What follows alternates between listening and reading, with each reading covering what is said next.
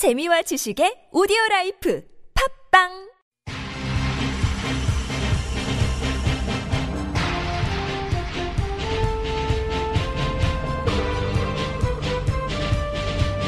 색다른 시선 김종배입니다.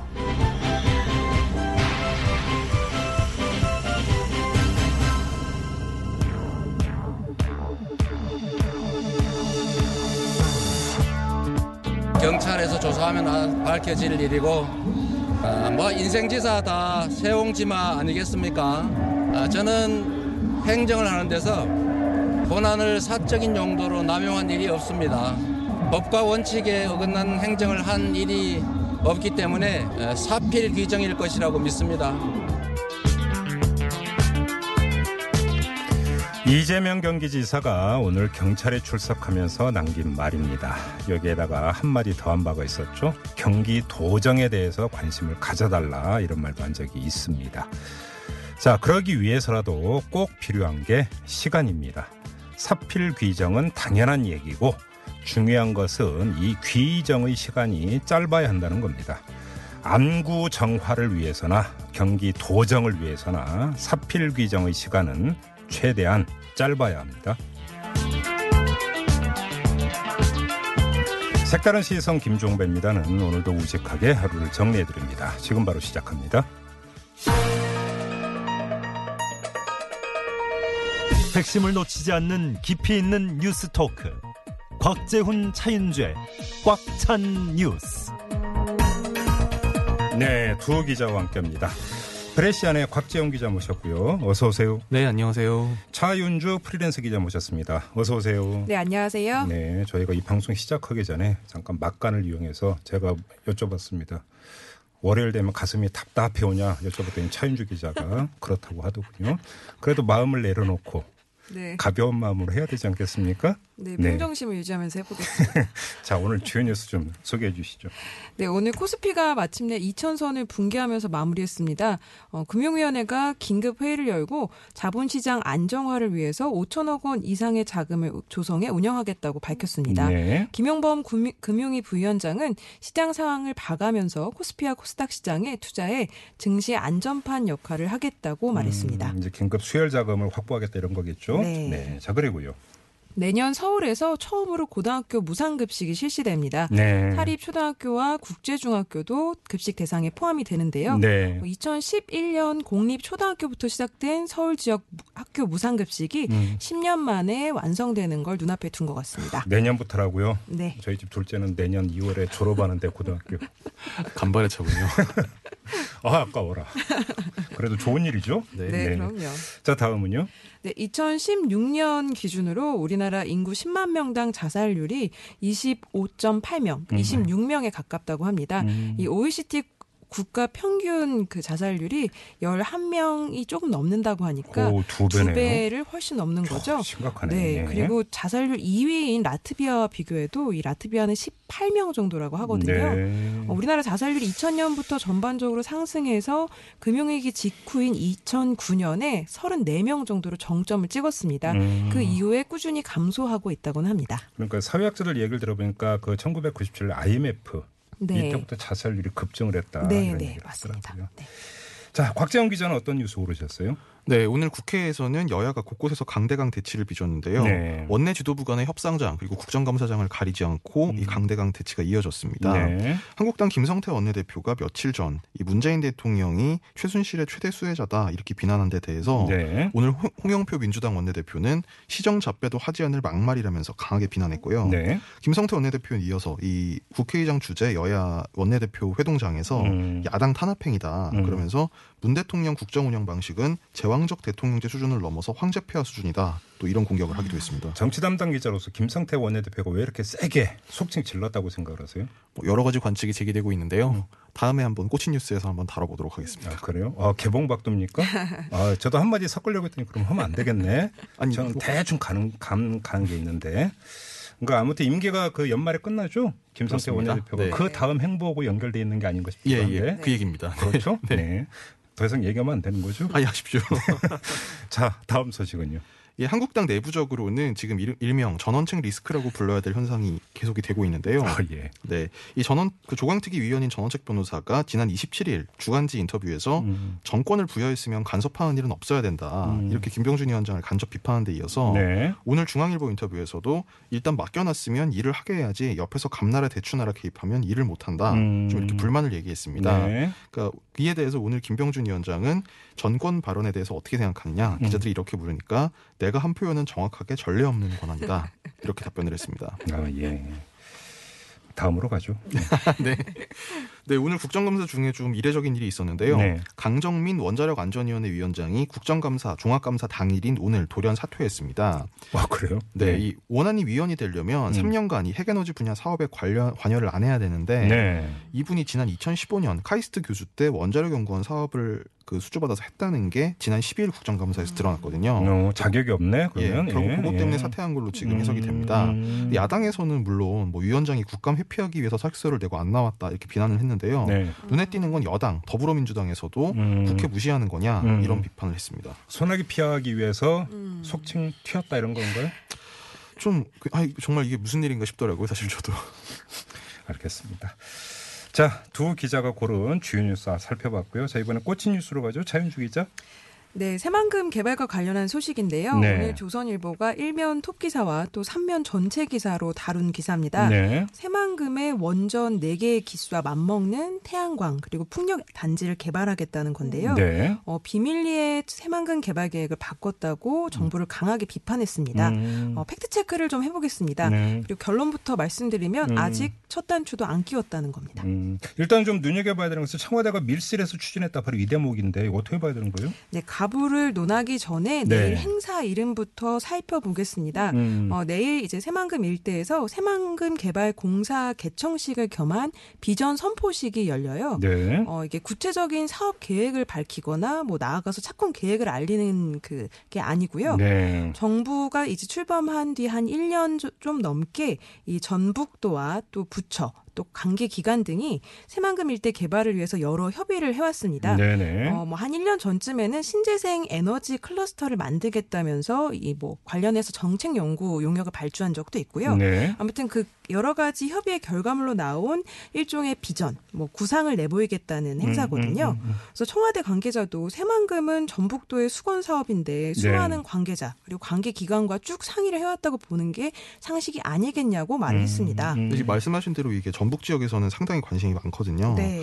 그래서 지금 상의를 했다고는 하는데 근데 오늘 그 호남 민심에 좀 민감할 수밖에 없는 민주평화당에서 네. 그 김제가 지역구인 김종혜 의원이 청와대가 군사작전하듯이 비밀리에했다 네. 뭐 이렇게 비판을 하기도 했거든요. 네. 그러니까 조율이 잘 안 된 것 같아요. 그 정치계하고는. 네, 이게 좀 들여다봐야 하는데요. 이 새만금 개발청이 이 산업단지 안에 이 신재생 에너지 클러스터를 조성하겠다고 또 이제 그리고 여기에 정부가 6천억 원 정도를 투자할 거라는 보도는 올해 여러 번 이미 나왔습니다. 네. 그래서 최초 사업 구상이 이 한국에너지기술평가원이라는 곳에서 공개를 했던 적이 있고요. 예. 그리고 또 새만금 단지 안에 뭐 2.2기가와트 수상 태양광을 설치하자는 제안도 있었습니다. 네. 그럼에도 불구하고 조선일보가 오늘 청와대가 주도해서 뭐 비공개로 추진하고 있다고 보도를 한 건데요. 네. 이 정부가 일방적으로 추진하고 있다. 다는 걸 좀 강조하려는 의도로 보입니다. 이게 그 전북도민 말씀하신 대로 30년 수건 사업이에요. 새만금 개발이. 네. 근데 공론화 과정도 없이 추진하고 있다고 이제 비난하고 있는 거죠. 근데 지금 대형 국책 사업의 경우에는 사업 타당성 평가라는 게 있고요. 환경 영향 평가라는 게 있는데 이걸 하지도 않았다 이런 지적도 있지 않았습니까? 이건 어떻게 봐야 되나요? 네, 거예요? 원칙은 맞습니다. 하지만 이제 순서가 바뀌었다는 게 문제인데요. 네. 이 구체적인 사업안이 나와야 그게 뭐 사업성이 있는지 없는지 혹은 환경에 어떤 영향을 미치는지 평가할 수 있겠죠. 그런데 네. 말했듯이 이번 행사가 비전 선포식이라는 겁니다. 이 일종의 방향과 구상 정도만 이제 제안하는 거지 구체적인 사업 계획이 아직 안 나왔는데 뭐 어떤 걸 갖고 평가를 할 수가 없잖아요. 그리고 그렇기 예. 때문에 이제 조선일보가 좀 선우가 바뀐 주장을 한 걸로 보입니다. 네. 게다가 기사를 읽어보면 굉장히 감정적이라는 생각도 들게 되는데요. 그건 또 무슨 말이에요? 이 뭐 본문에 나오는 표현 그대로 이제 옮겨보면요. 예. 이 30년 새만금 사업을 손바닥 뒤집듯 한다. 또 새만금을 누더기로 만드는 거 아니냐. 뭐 심지어는 특정 이익직 집단을 위한 사업이 아니냐. 네. 이런 지적까지 있습니다. 근데 이거는요, 이제 지자체 주도로 그동안 태양광 사업이 이뤄졌는데 이 보조금의 40% 정도를 친여권 인사들이 가져갔다는 보도가 그동안 여러 번 나왔는데 그 차원으로 이런 이 지적을 한 걸로 보입니다. 그 저번에도 한번 다뤘었고 이제 이른바 정부나 지자체에서 태양광 사업을 하는 데 대해서 사실 보수 진영에서는 약간 좀 안 입고 온 시선으로 보는 것 같은 그런 느낌이 있었는데 네. 지금 김성태 원내대표 표현이기도 한데 그럼 한 놈만 푼다 이런 건가요? 기사 제목을 보면요. 여의도 13배 크기의 태양광 시설이 들어온다고 이제 적혀 있어요. 네. 그래서 새만금을 다 태양광 패널로 뭐 덮겠다는 걸로 이제 보이는데 사실과 다릅니다. 이 새만금 그 개발 그 사업이 굉장히 큰 그 매립지에서 이제 시행이 되는데요. 네. 이 8,800만 평이라고 하는데 이 여의도의 100배 정도 되는 큰 부지입니다. 제가 여름 휴가로 네. 새만금 그 방조제를 두 번 왔다 갔다 한 적이 있어요. 올 여름에. 등산 가셨었군요. 와 진짜 넓긴 어마어마하게 넓더라고요. 네, 네. 그 중에 뭐 한 10%가 안 되는 곳에 이제 관련 이 그 에너지 개발 사업들이 들어오겠다는 거죠. 네. 근데 어쨌든 여기 용지가 용도별로 나눠져 있어요. 크게 뭐 6개에서 한 7개 정도 구역으로 나눠져 있는데 그 중에서 2개 구역, 산업연구 그 용지와 국제협력 용지 쪽에 이 태양광과 관련한 이 신재생 에너지 발전 시설을 넣겠다는 겁니다. 네. 그리고 이외에 뭐 관광 레저용이나 뭐 배우도시용이나 뭐 농업 생명 특화 용지 등이 있는데 이 거기서는 또 그거에 맞는 사업을 추진하겠다는 거예요. 그래서 문재인 정부가 공약한 대로 이 황해 경제권 거점이 되도록 하겠다. 이게 바로 이제 구상입니다. 아 그래요? 네. 그러니까 이게 뭐 지금 태양광 여기에 올인하는 것도 아니다 이런 얘기네요. 네 맞습니다. 그런데 지금 보면 지역 주민들이 반발한다는 얘기도 있던데 이건 어떻게 봐야 되는 거예요? 네 이제 지역 주민 반응 기사도 따로 다뤄져 있는데요. 읽어보면 주민들이라기보다 주로 야당 반응입니다. 아, 그래요? 네, 지금 군산 경기가 굉장히 안 좋아요. 이 조선업이 침체되면서 현대중공업 군산 조선소가 일단 중단이 됐고 그렇죠. 예. 또 한국GM 최근 논란이 됐죠. 예. 군산 공장이 폐쇄됐습니다. 이제 그러면서 이제 지역 정가에서 요구해온 게 이 새만금 신공항을 건설해라. 그리고 예비 타당성 조사는 생략해라. 예. 이 사업성이나 뭐 사업 속도 문제 때문에 그런 거다. 뭐 이제 그렇게 주장을 하고 있어요. 그리고 그걸 주도하고 있는 게 지금 민주평화당이거든요. 그런데 네. 이제 사실 신공항 사업성 논의는 매우 분분합니다. 이게 왜냐하면 호남에 이미 무안국제공항과 광주공항이 있는데 매년 심각하게 적자가 나고 있어요. 네. 그런데 또 전북에 신공항을 짓겠다는 건 또 다른 포퓰리즘으로 볼 수도 있는 거죠. 아무튼 근데 포인트가 좀 다른 것 같은 게 그러니까 네. 방금 말씀하신 보도 같은 경우에는 태양광 단지를 많이 짓는 게 문제다는 건데 네. 지금 지역 주민들은 그게 아니라 좀 그러니까. 다른 거잖아요. 그러니까 네. 뭐든 좀 많이 지어달라 이런 거 아닌가요? 힌트가 네. 진짜 다른데? 네. 네, 맞습니다. 그래서 새만금 이제 개발청에서는 굉장히 이제 불만을 이제 표시하시더라고요. 이 지금 이 사업이 첫 단추를 낄까 말까 하는 상황인데 주민들한테 마치 이제 희생양이 되는 것처럼 왜곡하고 오히려 지역 감정을 조장하고 있다는 거죠. 네. 이게 문재인 정부 주요 사업이 재생에너지 3020 프로젝트란 건데요. 네. 이게 사실 재생에너지 시설이 혐오 시설이라고 볼 수는 없잖아요. 근데 마치 네. 혐오 시설이 들어서는 것처럼 감정을 조장하고 있다는 겁니다. 네. 알겠습니다. 지금 현실과는 다르다 이런 이야기네요. 한마디로 네. 정리하면. 네, 알겠습니다. 자, 꽉 찬 뉴스 진행하고 있는데요. 자, 전하는 말씀 듣고 이어서 곽재훈 기자에게 마이크 넘기겠습니다. 뉴스를 보는 새로운 방법. 색다른 시선 김종배입니다를 듣고 계십니다.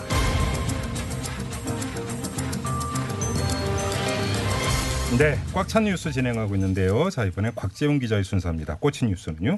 네, 남북이나 북미 관계 또 한미 관계가 위기나 교착 상태에 빠질 때마다 언론에 미국 전문가들의 인용이 많이 나오는데요. 네, 그렇죠. 오늘 조간신문 9개 중 5군데도 이 미국 전문가들의 말이 크게 실렸습니다. 네. 근데 이게 과연 문제가 없는지 미국 전문가라는 신화 한번 검증해봐야 될 것 같습니다. 그러니까 미국에 대한 전문가가 아니라 미국에 있는 전문가 얘기하는 거죠? 그러니까 미국의 한반도 관계 전문가. 그렇죠. 네. 네. 그러니까 그 전문가들이 말하기를 뭐 미국 정부가 한국 정부에 불만이 있다, 또 뭐 우려와 분노를 갖고 있다. 네, 저도 그런 취지 봤어요. 보도를 오늘 봤습니다. 네. 그거 그 얘기하는 거죠? 네, 예. 맞습니다. 이게 뭐냐면요, 이 외교부 출입기자단이 올해가 아니라 이번 달 15일에서 16일까지 이 미국 국무부 초청으로 미국을 방문했어요. 네. 거기서 미국 조야의 한반도 전문가들 인사들을 만났는데 사실 만난 건 한 5-6명 되는데 이건 다 비보도고 그 중에 한 3명 정도만 자기 대화 내용을 기사로 써도 된다. 이렇게 중간에 조정이 돼서 네. 그래서 나온 게 헤리티지 재단 1명 그리고 미국 외교협회 CFR이라는 외교협회 1명 이렇게 보도가 됐습니다. 그러면 오늘 보도된 내용이 그 이쪽에서 나온 얘기는 맞긴 맞는 거예요? 그러니까 이게 그 전문가가 2명인데요. 네. 그 헤리티지 재단의 브루스 클링너 선임연구원이라는 사람하고 네. CFR의 그 스캇 스나이더라는 분이에요. 네. 근데 일단 이 둘 중에 차례대로 얘기하면 이 클링너 선임연구원은 뭐 한 말이나 뭐 한 취지나 이게 다 맞긴 맞습니다. 그럼 뭐가 문제예요? 근데 이분이 뭐냐, 이분이 어떤 분이냐면 네. CIA랑 DNI 등 이제 미국 정보기관에서 한 20년 일을 하셨어요. 아 예. 그리고 나와서 유라시아 그룹이라는 미국 뭐 일종의 싱크탱크, 뭐 정치 컨설팅 업체라고도 하는데 여기서 일을 했는데 네. 사실 2006년 그러니까 부시 행정부 때부터 그 북한 관련 코멘트를 하는 사람들 중에 미국 안에서도 상당히 강경한 파에 속합니다. 아 예. 그러니까 오늘 한국 지면에 소개된 이 사람의 말을 보면 뭐 이렇게 얘기했잖아요. 미국은 공개적으로는 문재인 대통령의 노력을 지지하는 듯 보이지만 미 정부 관계자들 상당수가 대북 정책에 매우 우려하거나 심지어 분노하고 있다. 혹시 이 분노의 주체가 본인 아니에요? 그러니까 본인 성향이 원래 그러니까 좀 편향되게 발언할 수밖에 없었을 것 같은데요. 예, 그러니까 제가 봐도 좀 그런 것 같아서 네. 그러니까 제가 지난 보도된 내용만 봐도 그런 것 같아서 이 한국의 미국 정치를 전문하는 전문가한테 통화를 해봤는데. 일단 오늘 조간신문 봤냐니까 그 교수님은 아직 못 본 상태였어요. 네. 그래서 오늘 조간에 클링너라는 사람이 나와서 이런 얘기를 했는데 딱 여기까지만 얘기했는데 정부 욕을 엄청 했겠네 이렇게 얘기하더라고요. 그 교수 말. 예, 예. 그러니까 이름만 들으면 사실 어떻게 말할지 대부분 짐작이 되는 그런 성향의 전문가라는 거고. 안 봐도 비디오다 이거군요. 네. 예. 그리고 심지어 지금 이 클링너 연구원이라는 사람이 한 얘기 중에 이런 것도 있었어요. 트럼프, 문재인, 폼페이오 셋 모두 김정은의 속임수에 말려들고 있다. 북한이 동의하기는커녕 거부하는 내용인데 동의했다고 주장한다. 이런 말도 했습니다. 그 보도는 못 본 것 같은데요? 그러니까 이게 재밌는 게요. 오늘 아까 제가 조간신문 5군데에서 보도를 했다고 했는데 네. 그중에 한 군데, 한국일보 기사에만 이 발언이 실렸어요. 나머지 네 군데에서는 그러니까 소위 말하는 좀 더 보수적인 성향의 신문들에는 이 발언이 안 실렸습니다. 그러니까 발언만 놓고 보면 이게 훨씬 더 센데 왜 안 네. 실렸는가? 그게 네. 이제 미국 정부까지 욕했기 때문이다 이런 건가요? 예, 그러니까 왜냐하면 이 기사의 주제는 미국 정부가 한국 정부에 분노하고 있다 이거잖아요. 네. 근데 이 말을 전한 메신저 클링너 연구원이라는 사람이 미국 정부까지 마구 비판을 하면 그럼 그 지금 그 분노의 주체가 미국 정부가 될 수가 없는 거죠. 그렇죠. 네. 그러면 분노의 대상이 되는 거지. 예. 미국 정부. 신뢰도가 좀 떨어진다는 거고요. 네. 그리고 이 클링너라는 사람은 그런 사람이고 전문가 소개 그 말이 소개된 분이 한 분 더 있는데 이 사람은 스캇 스나이더 연구원이라는 사람인데요. 네, 네, 네. 이분도 그래서 보도하고 실제로 이분이 간담회를 한 그 내용을 다 대조를 해봤는데 뭐 보면 이제 그 소위 워드 바이 워드라고 그 말 한마디 한마디는 다 맞긴 맞는데 네. 취지가 이제 정말 한미 간의 어떤 심각한 균열이나 우려가 있다. 이거를 우려하는 취지인지는 좀 정확하진 않습니다. 네. 그러니까 물론 그런 뉘앙스를 주는 발언도 있는데 이 얘기도 하고 저 얘기도 했기 때문에 어느 한편으로 딱 몰아서 쓸 수 있는 이제 그런 내용이 아니었어요. 그러면 이 스나이더의 발언은 양다리 걸치기 발언입니까? 그러니까 뭐 사실 전문가들이 대부분 그런 식으로 얘기를 하잖아요. 네. 그래서 옛날에 미국 대통령이 자기 경제보좌관 뽑을 때 손 하나 있는 경제학자 나 데려와라. 자꾸 원핸드 온디어더핸드 이런 얘기하는 거 듣기 싫다. 뭐 이런 얘기를 했는데 그래서 한국 언론에서 오늘 주로 보도한 거는 이 스나이더 연구원의 발언 중에 뭐 한미 관계 갭이 벌어지고 있다. 네. 뭐 지난주 이전 8월부터 한미 간 이견이 드러나기 시작했다. 뭐 한국이랑 미국이랑 말하는 시제가 다르다. 뭐 이런 거 아니었어요? 네. 근데 다른 편으로는 이것도 역시 이 스나이더 연구원이 한 얘기인데 판문점 정상회담 이후 상황은 상당히 좋았다. 평양 정상회담 전에 북한 지도부가 갖고 있는 비핵화 의지를 재확인했다. 그리고 긍정적인 평가죠. 그렇죠. 예. 그리고 제재 해제 완화를 통해서 북한 지도자의 이 번영하는 북한을 이루고 싶은 소망을 실현하는 차원에서 이 제재 완화를 핵무기 포기 쪽으로 이끌 수 있는 인센티브로 쓸 수 있다. 예. 이런 말도 했습니다. 네. 나름대로 균형 있는 시각을 갖고 있는 것 같은데 이제 한쪽 성향만 부각해서 기사를 쓴 것 같아요. 예, 그래서 좀 알아보니까 이분이 사실 과거에도 좀 이렇게 뭐랄까 한편 또 다른 한편 저 정말 전형적으로 이렇게 말씀하시는 분들인 것 같더라고요. 그래서 예를 들어서 보면 이제 9월 19일 평양 정상회담을 한 이후에 네. 평양 선언이 나왔지 않습니까? 네. 그래서 국내 언론들이 다 그걸 했잖아요. 외국 전문가들이 평가한 평양 선언은 이걸 했는데 네. 여기 보면 긍정적 평가에 이름을 올리는 전문가가 있고 부정적 평가에 이름을 올리는 분이 있잖아요. 부정적 평가에 당연히 이름을 올린 분이 아까 말씀드린 클링너 연구원 같은 사람인데 스나이더는 양쪽에 다 나왔습니다. 네. 그래서 9월 20일 날 동대문 그 디자인 플라자에서 정부가 이제 토론회 열었잖아요. 거기서 나와서는 문 대통령이 중재 촉진 역할을 결과적으로 잘 수행했다. 그리고 다음 날 조선일보 인터뷰에는 북핵 문제 재검토와 북미 관계 재조정을 위해서 평양 선언 내용이 충분하다. 이렇게 평가를 했는데 같은 날 20일자 중앙일보에는 비핵화 진전이 없는 상황에서 남북 관계 개선이 너무 앞서 나가는 것 아니냐 이렇게 우려했다고 돼 있어요. 그러니까 정리하면 이런 거네요. 한 명은 양다리, 한 명은 극우. 근데 이 두 사람 이야기만 가지고 과연 그 미국 내 한반도 전문가들의 전체 의견이라고 대표할 수 있느냐? 전혀 아니다 이런 얘기잖아요. 아니, 그러니까 사실 미국 내 한반도 전문가들이 전반적으로 좀 북한에 대해서는 부정적인 그런 선입견이 상당히 강하긴 강해요. 있겠죠. 예. 근데 다만 전문가들의 성향과는 달리 이분들이 전해준 미국 정부가 한국 정부에 갖고 있는 우려 이거는 그대로 신뢰하기에는 조금 한번 걸러서 볼 필요가 있다. 과연 이제 그 대표성을 갖고 있느냐 또 뭐 이런 얘기가 이제 연결이 되는 거겠네요. 네. 알겠습니다. 자, 오늘 꽉 찬 뉴스는 이렇게 마무리하죠. 차윤주, 곽재훈 두 기자와 함께했습니다. 수고하셨어요. 네, 감사합니다. 네, 감사합니다.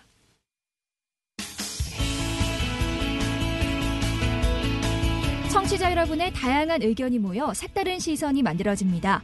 TBS 앱으로 방송 들으시면서 바로바로 의견 보내주실 수 있는데요.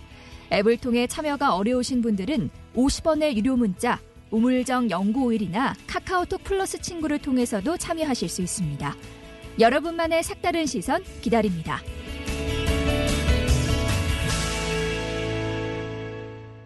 네.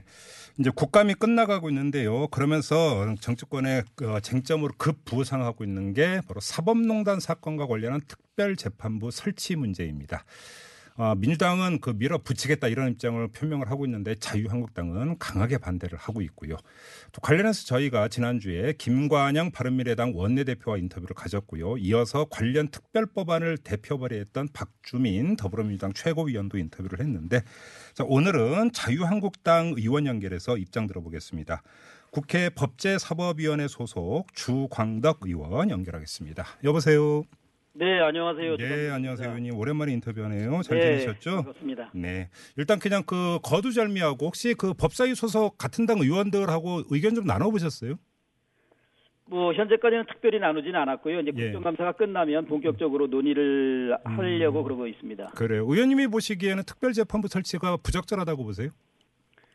저는 특별재판부의 필요성은 인정하고 국감 첫날부터 국민이 공감할 수 있는 객관적이고 중립적인 법관들로 재판부를 구성해서 지금까지 수사 진행 과정에서 보여줬던 법원의 제19 감싸기형 영장 기각 이런 데서 벗어나서 이 사법농단 사건에 대한 재판이 국민의 신뢰를 받는 가운데 제대로 된 재판이 이루어져야 된다라는 주장을 개인 의견으로 일관되게 하고 있습니다. 아, 저도 그 기사를 통해서 접한 바가 있는데 뉴스원과 인터뷰인가요? 여기서 보면은 그러니까 그 사법농단과 관련된 판사들도 안 되지만 우리 법 연구에 국제인권법 연구에서 활동한 사람도 빠진다면 배제된다면 특별재판부 설치에 긍정적이다 이런 요지에 발언을 하셨더라고요.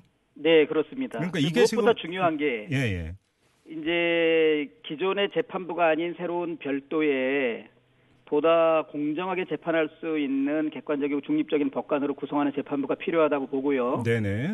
다만 그 재판부를 만드는 방안으로 특별법을 만들어서 법관이 아닌 법원 내의 결정이 아닌 외부의 작용에 의해서 특별재판부를 구성하는 것은 헌법에 위반되는 걸로 보인다. 그래서 저는 그 법원의 현재 법관의 그 사무분담에 관한 예규를 보면 충분히 현행 법령 체계 하에서도 지금 제가 말씀드린 공정한 재판이 담보될 수 있는 객관적이고 중립적인 법관들로 구성된 재판부를 그런 의미의 특별재판부를 구성해서 이 사건을 재판을 맡기는 게 위헌적인 저기 논란도 없애고. 잠깐만요, 의원님. 관련 그 부분에서 그러니까 궁금한 게 과거 이른바 그 신영철 사태라고 있었을 때 그 문제가 불거졌던 게 그때 신영철 서울중앙지법원장이 촛불 시위로 기소된 그 피고인들에 대한 어떤 재판부 배당을 임의적으로 하려다가 이제 판사들의 반발을 샀던 거 아닙니까? 그렇습니다. 그래서 이제 무작위 배당이 원칙인 걸 알고 있는데 그래서 지금까지 그렇게 무작위 배당을 운영하고 있습니다. 근데 지금 예규의 기초에서 특별재판부를 지정을 할 수가 있나요, 그게?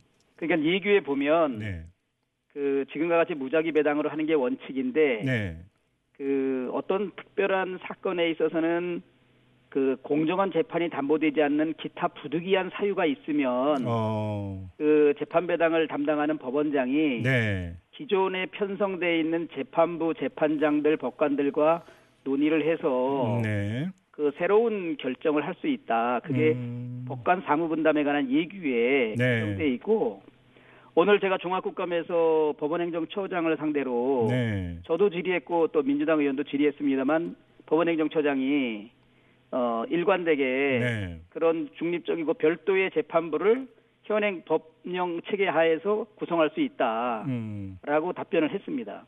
아 그래요? 네 그렇습니다. 잠깐 새로운 얘기인데 예규에 따르면 기타 부득이한 사유라면 그러면 법원장이 그 재판부를 지정할 수 있다 이런 말씀이신 거죠? 간단히 그러니까 이제 법원에서 현재 지금 서울중앙지방법원 같은 경우 네. 형사합의부가 13개 재판부가 있습니다. 예예. 그중에서 부패를 전담하는 재판부는 7개입니다. 네. 그런데 민주당에서는 그 부패를 전담하는 대부분의 그 형사합의 재판부가 사법농단 사건과 직간접적으로 연관돼 있는 법관들이 거기에 있다. 네. 따라서 특별법에 의해서 재판부를 구성해야 된다는 주장이고요. 네. 저는 그 법원의 그 법관 사무분담에 관한 예규에 의하면 지금처럼 공정성이 의심되는 이런 부득이한 사유가 발생할 때는 네. 기존에 있는 재판부가 아닌 별도의 재판부를 법관 등의 사무분담 변경을 통해서 할 수 있다. 네. 아 그게 제시했고 법원행정처장이 여야 의원들 여러 사람의 질의에 대해서 다 한결같이 그렇게 얘기했습니다. 가능하다. 네. 예, 그렇게 답변을 했습니다. 자, 그러면 실무적인 질문을 좀 드려볼게요. 특별 예. 법안에 따르면 특별 재판부를 구성해서 한 판사는 1심을 맡고 또 한 판사는 2심을 맡게 돼 있는데 그러면 지금 의원님의 해석에 따르면 서울중앙지법원장이 1심 재판부를 지정을 하고 그러면 서울고등법원장이 2심 재판부를 지정을 하고 이렇게 가는 겁니까? 그것도 현행 그 예규안에서는 가능한 얘기입니다. 그래요. 네. 그리고 또 한 가지 법원행정처장님 오늘 답변이 네. 그러면 결국 법원의 선의에 의한 그 특별재판부 구성 결정에 우리가 의존해야 되느냐. 네. 그러니까 행정처장이 지금 국민적 논란도 많고 기존에 줄줄이 영장 기각되면서 법원에 대한 국민들의 불신이 높고 또 국회에서도 이런 문제 제기를 하는 현실을 잘 알고 있기 때문에 네네. 법원 내에서 그렇게 좀 기존 그 사법농단 사건에 연루가 있거나 재판을 받는 전직 법관과 특수관계, 네. 만약에 배석판사와 재판장 관계라든가, 그렇죠. 예. 법원행정처에서 그 상하 관계에 있었던 사람들은 법관들은 배제할 수 있다. 또한 이제 제가 주장한 것처럼 우리법연구회나 국제인권법연구회 그리고 전국 법관 대표자 회의에서는 계속 양승태 그 사법농단 사건에 대해서 많은 의견을 이미 표명했거든요. 네. 법관이 어떤 특정 사건에 대해서 자기 의견을 객관적으로 외부에 표명했을 때는 그 사건의 재판관이 될 수 없다는 것이 격언입니다. 네. 그래서 그런 부분들도 역시 이 특별재판부에서는 빠져야 된다. 그게 제 주장입니다. 알겠습니다. 지금 의원님의 말씀을 정리를 하면 특별법을 만들어서 외부 인사들이 특별 그 재판부 판사를 추천하는 것은 위헌의 소지가 있고 그렇습니다. 그래서 법원의 사무 분담 예규에 보면 기타 부득이한 사유라면 재판부를 지정을 할 수가 있으니까 예. 이 방법으로 하자 이런 주장이신 거죠. 정리를 하면 혹시 이런 의원님의 개인 의견을 같은 당 의원이나 다른 당 의원들하고 얘기를 나눠 보셨습니까? 제가 이제 저희 당 의원들한테 얘기했더니 내용을 이해하고는 상당히 공감하고 네. 지금 민주당 의원들도 법사위원이나 다른 의원들 개별적으로 이 내용을 말씀하면 네.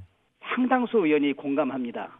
그리고 네. 민주당에서도 그게 막 뭐 당 지도부에서나 예. 그 법사위원들이 박주민 의원이 대표 발의한 그 특별법에 대해서 네. 계속 강하게 추진할 의사를 보이고 있지만 개별적으로 이렇게 대화를 해보면 네. 그 특별법에 의해서 새로운 재판을 할 재판부 법관을 구성한다는 것은 네. 위헌적 요소가 상당히 농후하다는 것은 내부적으로는 다 인식하고 있고 공감하고 있습니다. 알겠습니다. 그런데 이제 여기서 나올 수 있는 우려이자 네. 그 혹시 이제 편견일 수도 있는 게 뭐냐면 지금 법원에 이게 이제 법원의 문제다 보니까 예예. 예를 들어서 그러면 지금 의원님의 방안대로 그 법원장이 특별재판부를 지정을 한다고 치는데 그 법원장이 정말로 공정하고 객관적으로 지정할 수 있겠는가? 여기에 대해서 만약에 선입견이 작동을 하면 또 다른 논란을 불러일으킬 수 있는 거 아니겠습니까?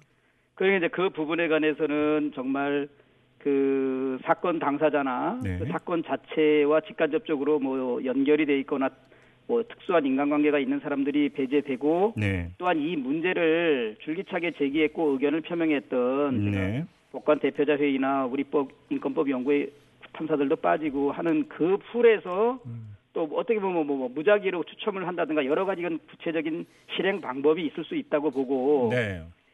이 사건이 지금 초미의 관심사가 돼 있고 정치적으로도 쟁점화가 돼 있기 때문에 네. 법원에서도 그 점을 충분히 숙지하고 충분히 이번에는 그 국민들 기대에 맞는 재판부 네. 제가 말씀드린 객관적이고 중립적인 법관으로 구성해서 공정한 재판을 할 수 있는 그런 재판부 구성을 할 것으로 네. 믿어지고 그렇지 않을 경우에는 정말 국민들로부터 엄청난 저항과 비판을 받게 되지요. 그러면 지금 의원님 말씀을 또다시 정리하면 그 배제 대상이 될 수 있는 그러니까 그 법관들을 일단 배제를 해놓고 네네 그렇습니다. 그래서 그러면 그 나머지 법관들을 데리고 무작위 추첨을 하든지 이런 식으로 하면 되지 않겠느냐. 그렇죠. 여러 가지 방법이 있겠죠. 그것은. 그런데 이제 문제는 자 그럼 여기서 이제 쟁점이 되는 것은 사법농단과 연루돼 있다는 의혹을 받고 있는 판사들이야 당연한 배제 대상이 되겠지만 네. 왜 그러면 우리법 연구회 소속이나 국제인권법 연구회 소속 판사들은 배제되어야 되느냐라는 반론에 부닥칠 수가 있습니다.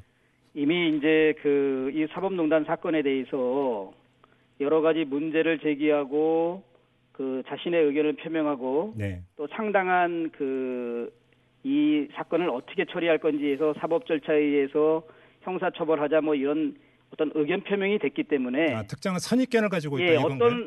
개별 사건에 대해서 재판을 하기 전에 의견을 표명한 분은 그 해당 사건에 재판관이 될 수 없다라는 네네. 그게 동서양을 막론한 법조의 격언입니다. 그게 또 공정한 재판을 저해할 수 있는 네. 그런 의심받을 수 있는 그런 요소이고요. 그러면 예 알겠습니다. 의원님의 말씀에 따르면 아무튼 그러니까 방법은 다르겠지만 특별 재판부의 구성은 불가피하다. 의원님도 이런 상황 인식에는 동의하시는 거네요.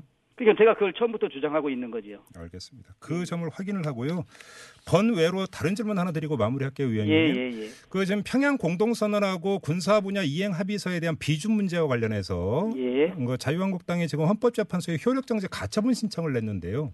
예, 아까 국정감사하는 도중에 뉴스 검색하고 알았습니다. 근데 이게 이미 법제처에서 이제 정부는 법제처의 유권 해석을 받고 내린 비준 아니겠습니까? 예, 그렇습니다. 그러면 법제처 해석이 잘못됐다고 보세요, 위원님? 근데 이제 참고로 네. 법제처의 그 법령 해석 네. 그것은 어떤 기속력이 있는 것이 아니고 네. 정부에서 다만 그 법령 해석에 관해서 법제처의 자문을 받아서 네. 그 법 집행을 할 뿐입니다. 그렇기 때문에 법제처의 법령 해석은 어느 뭐 국가기관이나 이걸 또 국민을 기속하지는 않습니다. 네, 그래요. 근데 그 제가 여쭤본 것은 물론 기속이 안 된다 하더라도 법제처에서 말 그대로 전문적으로 법리를 그러니까 가지고 해석을 해서 자문을 해주는 기관이라고 친다면 그러니까 지금 정부도 나름대로 법률적 검토를 면밀히 거친 것 아니겠느냐 바로 이 점을 그러니까 여쭤보고 싶은 건데요. 그 점에 대해서는 여러 법률 전문가가 의문을 제기하고 있고 네. 우리가 뭐 과거에 저희가 배출한 정부에서도 법제처가 그 이전하고 동일한 사안에 대해서도 전혀 정반대의 해석을 내놓는 경우도 많습니다. 그래요? 그래서 법제처장을 항상 네. 대통령이 자신의 뭐 측근이나 자신과 특별한 관계에 있던 분을 많이 임명하는 이유가 네네. 지금과 같은 이런 국면을 돌파하고 네. 그 명분을 받기 위해서 좀 그렇게 해왔던 것이 사실이고 지금도 그런 측면이 저는 상당히 작용하고 있다고 그렇게 알겠습니다. 생각을 합니다. 시간이 다 됐는데 그러면 마지막으로 역으로 이 질문 드리고 마무리할게요. 자, 효력정지 가처분 신청을 냈는데 헌법재판소에서 이 신청을 기각을 했다고 한번 가정을 해보죠. 예. 그러면 역으로 판문점 선언의 어떤 비준동의 필요성은 또 그만큼 높아진다 이렇게 해석을 하는 게 맞겠죠, 의원님? 그렇죠, 예. 예, 그 점 확인하면서 인터뷰 마무리하겠습니다. 예. 고맙습니다, 의원님. 예, 감사합니다. 네, 지금까지 자유한국당의 주광덕 의원과 함께했습니다. 네, 이렇게 2부 마무리하고요, 7시 6분 3부에 돌아오겠습니다. 잠시만요.